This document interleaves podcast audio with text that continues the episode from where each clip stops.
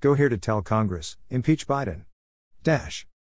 Representative Mike Bost, RIL, the ranking member of the House Committee on Veterans Affairs, released the following statement after the Department of Veterans Affairs, VA, released its National Veteran Suicide Prevention Annual Report, revealing a decrease in veteran suicide from 2018 to 2019.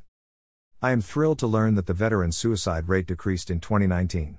This is excellent, encouraging news, but we can in no way, shape, or form consider ourselves out of the woods, said Ranking Member Bost. 2020 and 2021 brought unprecedented burdens to bear on veterans and their families. The crisis in Afghanistan continues to cause significant stress among the entire veteran community. That is where the entirety of our focus and attention must be. Ranking Member Bost has led two recent letters to Chairman Takano urging immediate committee activity, beginning with an oversight hearing, to address the impact the ongoing crisis in Afghanistan is having on veterans and their families.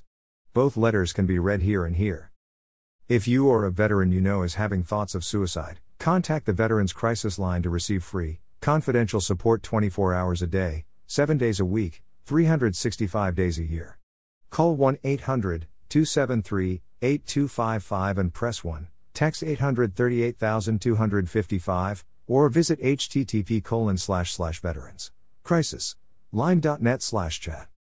House Armed Services GOP.